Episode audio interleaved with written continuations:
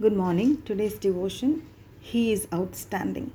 Scripture reading Nehemiah 9 6. You alone are the Lord who made heaven, the heaven of heavens, with all their host, the earth and everything on it, the seas and all that is in them, and you preserve them all. The host of heaven worships you. Amen. There is none like our God, the God who made heaven and earth and all the inhabitants thereof, the God who sustains life on earth, the God who is mindful of the needs of his creation. He loved to be called as the God of Israel, the God who called Abraham and established him as a nation. There is none like our God, who showed himself strong on behalf of his chosen people who preserved the children of Jacob to keep his promise to Father Abraham, and brought them out of bondage in Egypt to occupy a place especially chosen for them.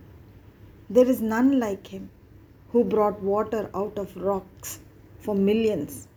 There is none like him who rained food from heaven.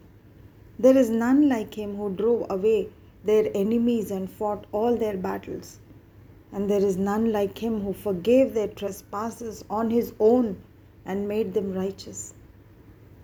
He is just outstanding. His works are amazing. He planned a way of salvation for mankind by sending his only begotten Son into the world. Jesus taught us of the kingdom of God.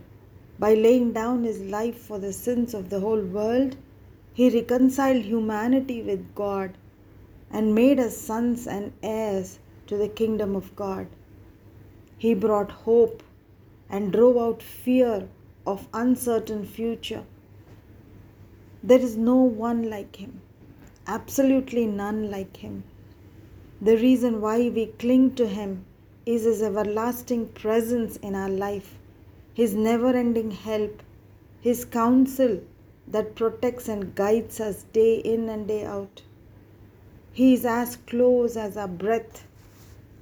Is there a God who sees us, hears us, and responds even while we are yet talking? The earth is full of His goodness. How blessed are we to know Him as our God, as our Father, as our Savior.